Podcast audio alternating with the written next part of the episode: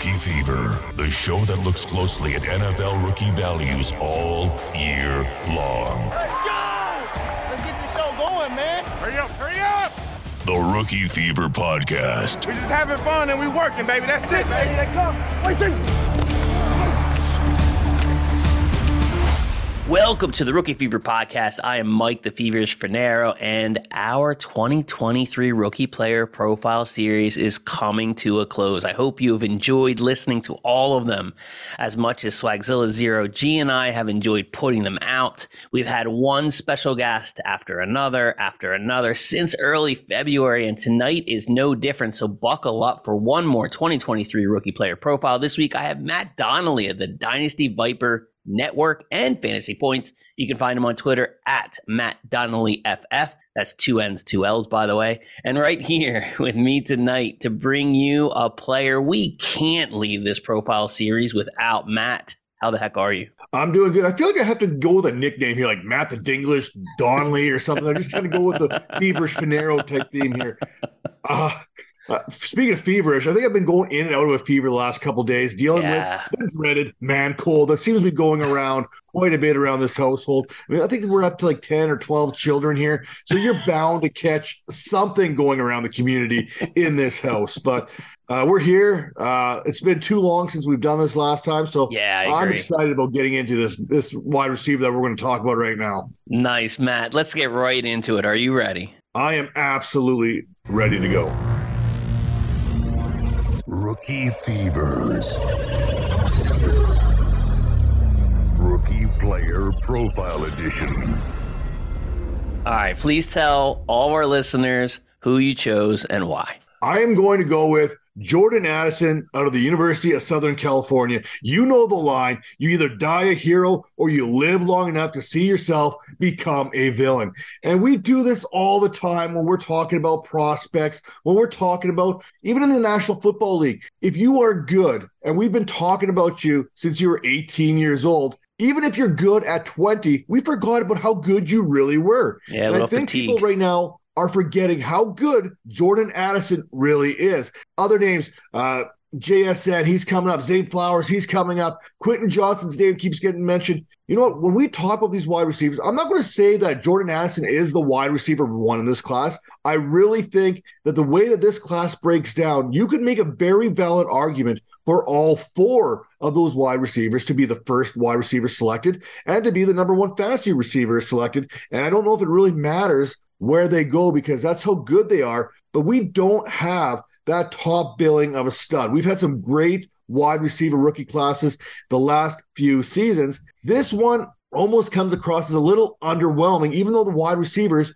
are really good. And the problem with all that is when we're used to having excellence each and every year to talk about, if they don't meet that expectation, we're not talking about it with the same amount of hype. Now, I use the theory like you set the bar low enough, eventually you trip over it and everyone praises you for your contributions. You set that bar too high, you never reach those expectations. Therefore, you never accomplish what you're set out to do. And that's basically what this class reminds me of. They're all good receivers. They're just not into the previous seasons that we've talked about. And Jordan Addison in particular, we're talking about a guy who broke out at like 18 and a half years old. Now he's coming out of his junior season out of USC, transferred from Pitt. And we're like, what have you done for me lately? it's not like he had a bad year. You look at the statistics from a freshman season there at Pitt 60 catches, 666 yards, 11.1 yards per reception, four touchdowns. Then, as a sophomore, here's where he gets the hype. The 2021 Biletnikoff Award winner as the nation's top wide receiver, all ACC, all American, led the FBS with 17 touchdowns, sixth in the nation with 100 receptions, fourth in yards with 1,593. That worked out to about 15.9 yards per reception in 14 games. That is hard to top. That is a great season. And then you look what he did as a junior. All he did was go out there and make first team all Pac 12, which we don't even talk about. He's still one of the top pass catchers in the Pac 12. He missed three games, so he only played 11 versus the 14 he played the year before, and somehow came away with 59 receptions, 875 yards, which worked out to 14.8 yards per reception, and he had about 2.64 yards per route run. That is not a bad season. That's a pretty good season.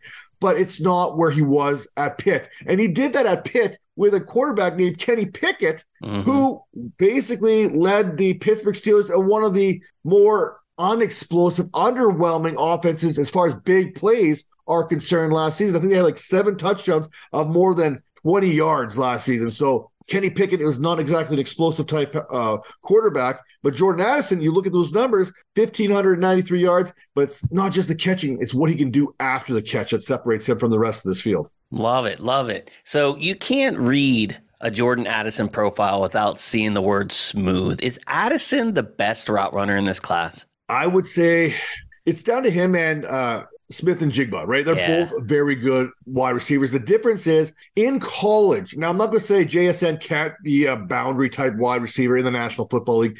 He's got all the skills to do it. He just didn't have to do it as much in college. He was more of that slot guy. Where Addison lined up inside and he lined up outside. When you look at his strengths, you like talk about how smooth he is, a smooth operator there, easy separator, polished and technical route runner. Those are the things, the words that come to my mind. His separation skills at all three levels, they are done at an elite type level. I don't use the word elite pretty fluidly here, so it kind of loses its uh, kind of meaning. But you watch him and how he attacks leverage, changes his tempo and his IQ to kind of manipulate defenders there. And then you watch the film, especially on those post patterns and the acceleration through the stems, and you can see why he is as good as he is, why he gets all those big plays each and every year.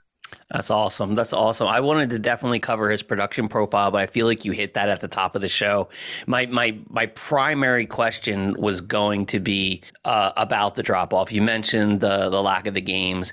Was there also an element in there where USC used them, maybe not the same way, or do you think that's all just the missed games? So I like Jordan Addison. I'm going to play the devil's advocate here because we've seen what he did at Pitt. And there's no question what he was able to do at Pitt there with Kenny Pickett. But the other people here that we look at the profile, and I'm going to look at this ranked 20th in yards per game at 79.6, despite catching passes from the best quarterback in college football last year, Caleb Williams. Right. Right. right. You could argue he's the best. So there was that drop off. You went from Kenny Pickett to right. Caleb Williams, and your production actually dropped as right. far as your yards per game and all that kind of stuff. Yep. But here's the big one USC averaged 96 more passing yards per game in the three games that he missed. Huh. So that's where the devil's advocate kind of comes into the Jordan Addison profile. Yeah. And I think that's probably because teams focused on Addison. They knew Addison was the go to. And when defenses kind of scheme a ways to take away a guy,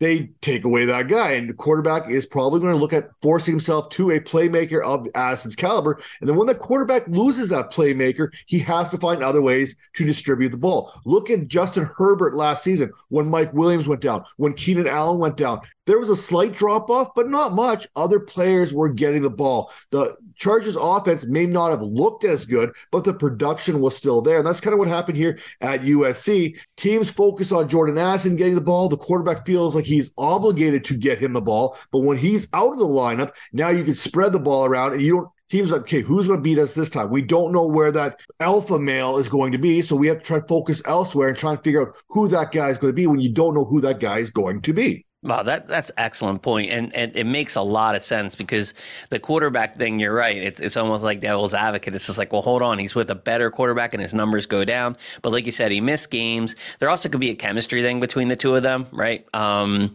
so he was with Kenny Pickett for two years, so it could be it could be the newness of that. But I I think all your points uh, you won't find on a stat sheet that really do add up. They make sense. All of that makes sense, and you can't just because he had a quote unquote down year just dismiss the 1,500, practically 1,600 yards. We're not doing that for JSN. Um, Chad Reuter had him mocked as his wide receiver one, and he honestly, he's been mocked as a wide receiver one just as often as JSN.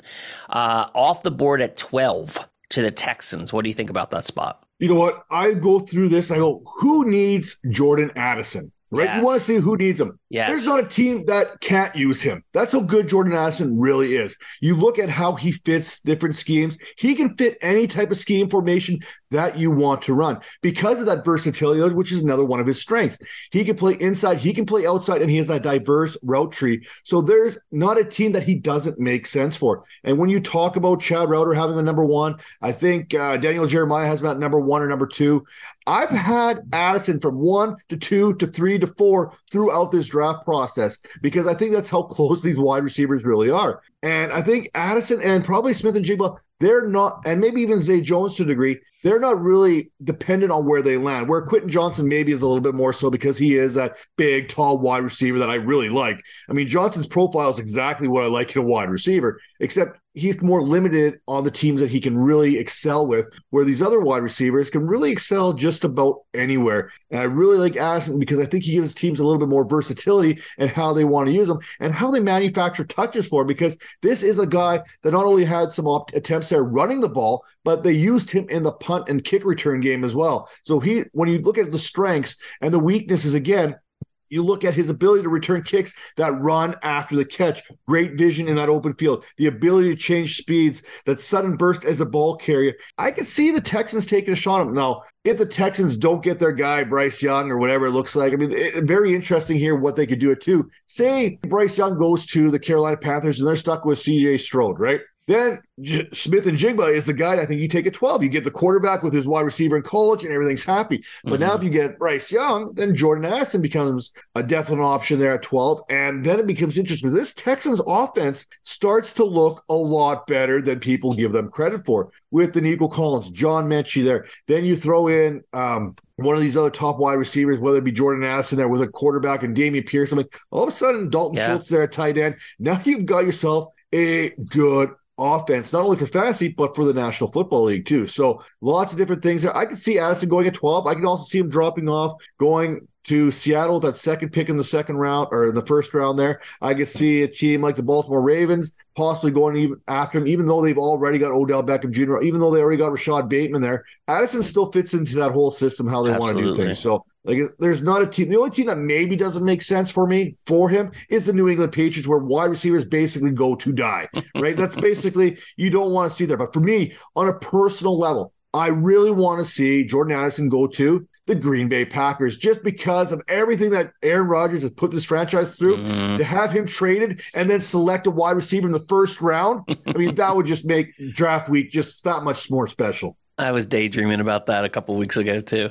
Um, all right, so you cannot do a Jordan Addison profile without addressing the elephant in the room. We need to talk about his size 5'11, yes. 173 pounds. That's light. Even um, even Devonta Smith, who he often gets compared to because of his size, was heavier than that. Not significantly, but was. Tell me about his size. Tell me about the concerns or lack thereof you have about his size. Okay, so I'll just kind of tap on some of these other weaknesses here that I kind of jot down Go here. Good yeah. hands when attacking the ball. Some drops due to concentration on passes he probably should have caught. Injuries, he missed time with those ankle and those leg injuries back in 2022. And then you come to the size. Now I'm reaching here for a lot of these weaknesses just to give him mm-hmm. some weaknesses because yep. it's not a perfect prospect. But like you said, 5'11, 173, slender build on top of that. Contested catches become even more contested at that size. So he's going to need to rely on his speed, quickness, and route running to make up for that strength, especially earlier on in his career. These corners are going to want to press you, especially if you're going to play on the boundary. If you're going to play on the outside,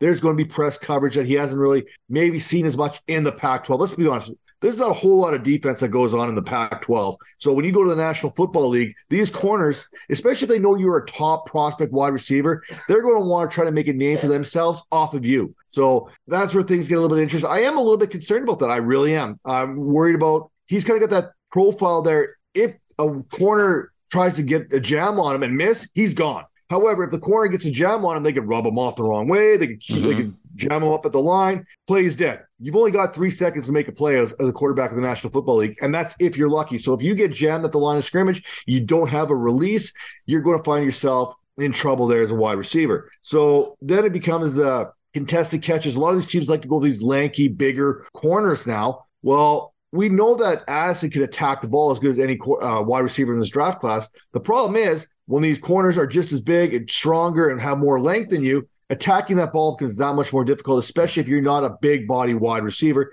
And that's going to be a concern for Addison that he's going to have to deal with. But he also dealt with that in college. You heard Bryce Young's talk about he's like, I've always been this size. It's not like Jordan Addison just sh- shrunk in college. He didn't just lose four inches. I mean, He's always been small, he's always been slender, and he's always been productive. But will that translate at the next level against men? I don't know. So it may take some time for him to make that adjustment. Uh, like most wide receivers, rookie wide receivers coming in, you may not see that production profile take off until week seven, week eight, week nine. So if you're drafting him for whatever reason, say you're drafting in a redraft league, not even a rookie draft, and you draft him with the intention of him having a breakout towards the back end of the season, like most of these rookies, don't drop him from your roster in weeks five, six, and seven, and then wonder why he takes off in week number nine when he's on someone else's roster at that point, right? So that's kind of my concern. You're going to there's going to be some growing pains with Addison based on the size of him learning to use that size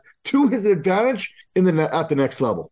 Love it. Love the uh, little bit of redraft device in there as well. Um, so you said he's you mentioned in there his weaknesses, but then you said, you know, he's going to have to win with speed and route running, and then then we have to talk about the combine now, right? So he's small, so he better be fast, right? So he doesn't test that way. So we we aren't worried about his straight line speed. I get it. So as far as being 70th percentile in the 40, I guess that doesn't matter. But NFL.com put his athleticism as 44th in this wide receiver class. I mean, he didn't really show up in the combine and tell Matt Donnelly, don't worry about my size, Matt. Look how athletic I am. Yeah, I mean, one of my favorite things is going to the relative athletic scoring, right? I mean, yes. you look at that RAS score, 5.92. That is average to put it at best. 1,246 out of 3,048 receivers from 1987 to 2023. That's not good. That's not a first round athletic profile that you're looking at here. Right. So I, I know where we're going at. You look at what he did at 173 pounds, 4.4940, 10 yard split at 1.56, the broad jump at 122, the vertical at 34 inches. What I saw on tape, I seen uh, a bit of a burst when he got the ball in his hands. I didn't see that burst from this athletic testing. These are not burst type scores. So if I'm looking at this as a broad jump at 122 and the vertical at 34, I'm not thinking about a guy that is going to blow past me at any level, except we see it on the film right. over and over again, not only in the ACC, but in the Pac 12 as well. So I agree. This is one of those really rare where the numbers don't match the film. And this is why a lot of people in analytics fight film people. And you've seen the film versus analytics battle going on Twitter, on social media. But how often do we see an absolute unicorn of a tester go yeah. on and do nothing in the National yeah. Football League. And I'm looking at the Las Vegas Raiders here because they're pretty bad when it comes to this. They draft guys for speed that absolutely go nowhere in the National Football sure, League. Sure. So I'm not too worried. I get why there is concern about this. Why you this is one of those reasons why JSN, why Flowers, why Quentin Johnston may have an advantage of him going into the draft. But again, just because you test well in your underwear, it don't mean you test you're going to play well with the shoulder pads on. It really comes down to that. I mean, we we have the technology. These scouts nowadays, they have got tracking systems in these shoulder pads. They've got the actual uh, next gen stats going on. They can tell you what a player's real game speed is, not how well they run in a speedo. So, I mean, we love it. I mean, it's for our entertainment, right? The draft really is for our entertainment, and really outside of maybe making a distinction between one or two players here and there. The draft is really, or sorry, the combine is really only good for getting those interviews, getting those medicals in. And if teams find out that his ankle and his leg are good, they deem them good, no no medical red flags here. I'm not too worried about his testing. I don't think scouts are going to be too concerned about his testing because they've seen what he can do on the film. I was just about to say, you know what, man? Like, if you're being picked where he's projected, the NFL ain't worried about that athleticism, right? We we went through a draft where I think Marquise Brown was like the only first round wide receiver, and it was a, it was it was a crappy class, or at least the NFL decided it was. There's there's almost always I don't think I've I don't think I've actually seen one mock that doesn't have Addison and JSN going in the first round. Um, so I feel pretty good about that. Um, there are, like you said average speed wide receivers that are just technicians. If you didn't have that technician label on him, then yeah, absolutely, because then he's not going to win with athleticism. And you're right. If you watch his film, you see an athletic wide receiver. I mean, you just you see you see a speedy wide receiver. So I'm going to give him a mulligan on the test if the NFL does.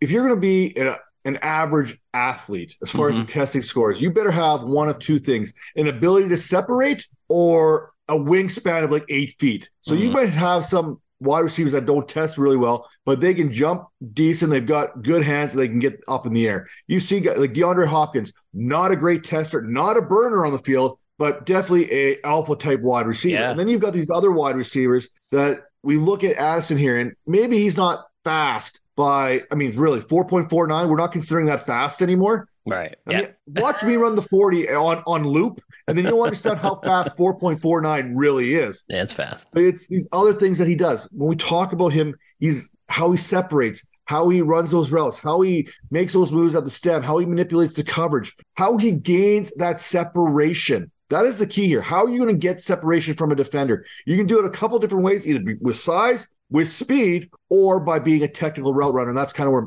Addison slides in there, who's got decent speed. Yeah, he loves to manipulate defenders. He's very, very good at it. You can tell that. I think that's going to be. I know you said that there was going to be a little physicality um, concerns early on where he's going to have to learn to maybe do some things different because the NFL is so much faster and bigger. But I do think his understanding of routes, the route tree, all the manipulation that he can that he can do is going to compensate for maybe that time. I agree with you. I don't think we're ever going to get um, an Addison year like we got from Skyy Moore. I think we're going to absolutely see a lot more from Addison year one. Well, and one of, one of the good things is when I look at Addison, I look at his game. I don't think of him as a big time alpha type wide receiver in the National Football League. I look at him like a Tyler Lockett type player. By the way, Tyler Lockett, he was a top 12 wide receiver in fantasy. He has that potential each and every year. We've seen what Tyler Lockett is undervalued, underrated each and every year. I think Addison has a lot of Tyler Lockett in his game. His ability where his motor never stops when he's on the field. His ability to go, hey, you know, we're in scramble mode. I need to work my way back to the quarterback. That's where that IQ kind of comes in. I see a lot of Tyler Lockett in Addison. I think if you can get a Tyler Lockett type player, you're going to be happy with that. Oh yeah, absolutely. If you um if you could choose the best landing spot, I know you said early at the top of the show, you said, "Hey, any team could use this guy." But if you could find, if you could pick like the perfect landing spot, what team would you like to place him on? I think the best place would be a team like the New York Giants. Mm, Now, if Daniel Jones doesn't become the new David versus Goliath and take down Goliath, and when I say Goliath, I mean the Giants himself, because of this contract seems to cause a little bit of a turmoil in that locker room between Dexter Lawrence and Saquon Barkley and all these other pieces there. Yeah. you look at that wide receiver room, they're solid. There's some good receivers in there. Wan'Dale Robinson, a good athletic guy that they can manufacture touches with. You got Barkley running the ball. You got Darius Slayton, who had a good season. Isaiah Hodgins is that big guy there. But there's not that I'm the main man type thing right there, right? There's not that main man going on there. I'm like, you know what? Addison could be that main man if you let him be. He would be a good complement to a guy like Wan'Dale Robinson, to a Darius Slayton. The only problem is none of those guys are big either, right? So it's going to be what can Isaiah Hodgins do for me?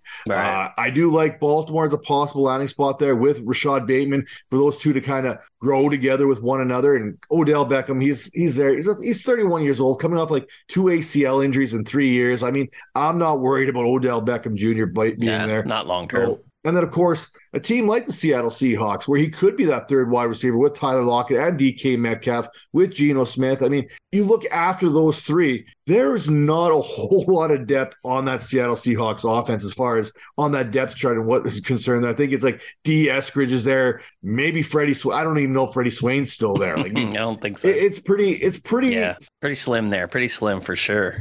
All right, I'm going to do a little um, class mashup for you. Where would you put him in last year's class? So Drake London, Garrett Wilson, Treylon Burks, Jameson Williams, Chris Olave, Jahan Dotson, Christian Watson. Where does he fit in? This is this is this is almost a consensus wide receiver two in 2023. Maybe not consensus, like you said. There might be three or four guys in this group, but he's the best of the best. And I just rattled off seven names from last year's class. Where does he fit in approximately? I'm looking at that class right now, and I'm like, Garrett Wilson's ahead of him, Drake London's ahead of him. I probably even have Jameson Williams ahead of him right now. So Chris Olave, I really like what Jahan Dotson did last season. Now in hindsight, now if I'm looking at Jahan Dotson versus him coming out of college, I may have given Addison the slight edge, but after seeing what Dotson can do, Mhm. I'd probably give Dotson the edge there. So I mean, last Right. year's class was good. We haven't even got a chance to see John Metchie there, who I probably would have had ahead of him as well because Wow, of what he did okay. at Alabama. So. Yep. I mean, he's probably in that six, seven, eight range based on last year's class. The last year's class,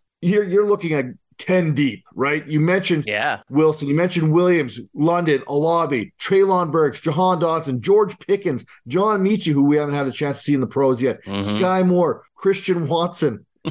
that's a pretty decent class as far It as really that's is. going. But I could definitely see him. You could probably argue him somewhere in that Wan'Dale Robinson. We haven't even talked about him there, right? So uh, I'm looking at that class. I'd probably have him in that five, six, seven range, depending Okay. on the mood I'm feeling at that time. Yep. Yeah. And I think that's fair. You know, I think I think that's why I do these questions in the profiles because, you know, you have to compare them to the previous class to like truly understand like kind of where they rank for you because like Jordan Addison in in, in a single QB league is going to be like a 104 or a 105 pick, you know, and you're getting the sixth best wide receiver from last year's class. You have to sit there and weigh that and and decide if you want to get multiple picks and get a couple of these guys later on in the draft or or what. I'm I am a fan of Addison uh, just because I'm a huge fan of of technicians at the college level, and if they can do that um, with solid college competition, I tend to I tend to lean that way. But his size does concern me. That's why I wanted to address it with you tonight.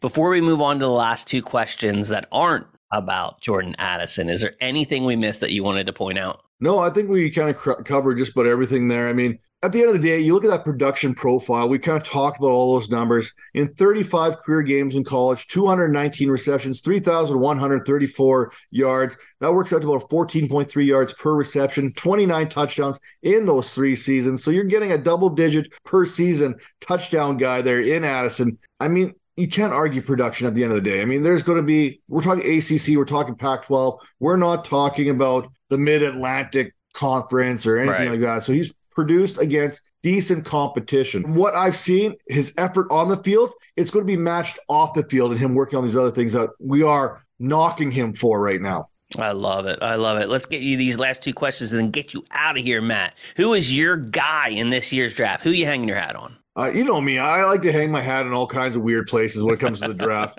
Um, I'm a big, big Tyjae Spears guy. I mean, he's been one of my guys from the get go. I watched him a lot in Tulane. I love that explosiveness. And I've come on here on the show before in years past and touted guys like Elijah Mitchell before they even did what they did. Remember Yeah, that? We yep. talked about Elijah Mitchell, the Raging Cajun profile. Absolutely. I, I feel a lot of that what I talked about there with Tyjae Spears, a guy who hasn't really done a whole heck of a lot as far as mainstream is concerned. His production there at Tulane has been fantastic. He's one of the guys at the running back position that I absolutely want to get everywhere. And Hendon Hooker is another one of those guys at the, at the Mm. quarterback position. Love it. I got him as my fourth quarterback ahead of Will Levis because I can't trust a guy who puts mayonnaise in his coffee. I will not. No, it's it's not happening. So I, I like the I like Hendon Hooker a little bit more. And then if you move over to like the wide receivers, obviously you know Addison is going to be one of my guys. I love all these uh, wide receivers that we're talking about at the top of the draft, but when you go down, I mean Marvin Mims is a guy from Mm. Oklahoma that I don't think is getting yes, yes, the credit that he necessarily deserves. We're hearing guys recent like Jonathan Mingo get a lot of hype, and you know what? Maybe he's going to be the guy. Maybe he's not. I got Mingo right in that same range. I mean, I've been moving him up slowly at my boards. I'm not sold on here, and I, when we talk about guys, Cedric Tillman's another guy that we're hearing a lot of hype recently as we're getting closer and closer to the draft. A guy who could possibly slide into the first round there, pick 30, pick 31, depending on how you're looking at it. The reason why we talked about this in the show, it's not a very good class. It's got some quantity, it's got some quality, but when you look at the RAS scoring and everything that goes across the board this season, the numbers are down a little bit more. There's so many more prospects, brings those numbers back down a little bit. And you look at these guys, and you know, someone loves Xavier Hutchinson, and somebody absolutely hates him. Somebody loves Tyler Scott, another person absolutely hates him. A.T. Perry is another polarizing wide receiver out of Wake Yeah. Forest. I love A.T. Perry. Some other people think I'm crazy for going with a Demon Deacon there as a wide receiver that I like. So it's such a interesting class from the top down. There's going to be so many different takes across, and it's hard to say you're right, you're wrong. Kayshon Boutte is another one of those guys that once had a very high profile. People talked very highly of him, and then all of a sudden he just sucked. How do you just suck all of a sudden, right? You don't just lose it. So there's some questions here that hey, Boutte may be one of those guys that in two, three years, like, oh man, yeah, we may have misunder misunderstood that one a little bit. Maybe we, uh, yeah, we were talking out of our ass here. So I mean, it's a very interesting class. But those are some of those guys I I like. A.T. Perry, uh, Ty uh, Tyjae Spears. There, these are guys I absolutely really enjoy watching. At least their film. Yeah, Spears had a uh, a great Senior Bowl, so he really popped there.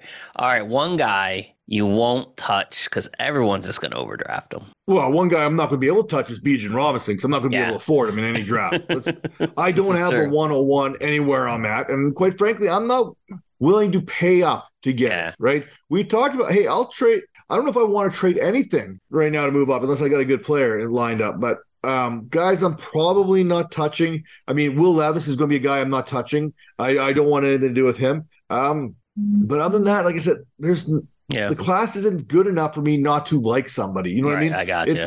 There's not that guy that I'm feeling is super overhyped that I'm not going to be able to get a hold of because I, I don't have these feelings of yeah, that's a guy I definitely want to get.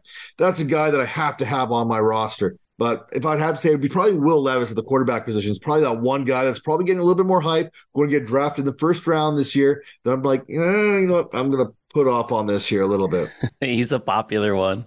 Matt, thank you so very much. I could not have done this show without you. Please tell everyone where they can find you, your content, anything else you have coming up that you want to promote. Yeah, you can go first off, head over to the Dynasty Vipers YouTube network right there. Uh, type in Dynasty Vipers on YouTube, it'll pop up in the search. Big old snakehead, hit that button, hit that subscribe button. We are dropping content, we're dropping shorts. I mean, everything and anything you can imagine. New content almost coming on there daily. So far this season, we've been able to get Lisa Ann on the show, Mike Dempsey, Dwain McFarland, Matt Deutsch there from the Better Sports Network, and then this week we are dropping the one and only Mike Florio from the NFL Network. So yeah, you know what? It's nice to have a little bit of dirt on some people here to make things happen, but they they continue to come to the show, and we haven't been blocked on Twitter yet by any of these people. So obviously they enjoy coming on, whether it's against their will or not. They still have a good time, one way or the other. Each and every day. What you don't even have to like what I'm doing. Just hit the subscribe. Makes me feel better as a person about it, right? I just want to be loved. I just want to be loved. Uh, you can catch some of my work over on fantasypoints.com there. I do some work on their YouTube channel as well. And then, of course, on Twitter at Matt Donnelly FF. If you're looking for bad takes, I got you covered with those as well.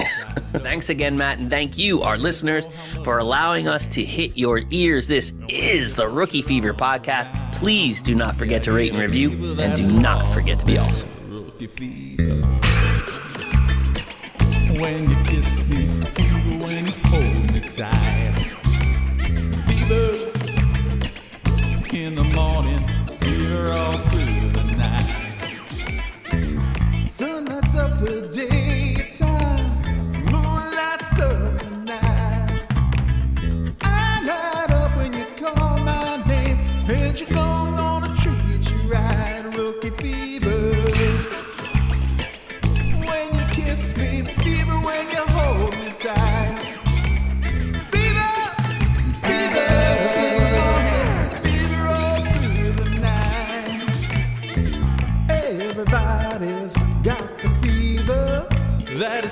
something you all know. Fever isn't such a new thing. Fever started long ago now. Who got the one on one scouting? It's never done this to before and run. I showed you anyone. Silence be just unreal landing spot, not ideal. Wait, when's this breakout? Age full rookie fever stage. Romeo loved Juliet. Juliet, she felt the same. When he put his arms around her, he said, Julie, baby, you're my flame. I'll give it fever. When we kiss it, fever without planning you. Fever, I'm a fire. Fever, yeah, I burn forsooth. So who's got the fever? Cause I got the fever. Now you got the fever. So she got the fever. And he got the fever. No cure for the fever. So let's feed the fever. Thank God for the fever. Thank God for the fever. The fever. Now you got the fever. Now you got the fever. Now you got the fever. Now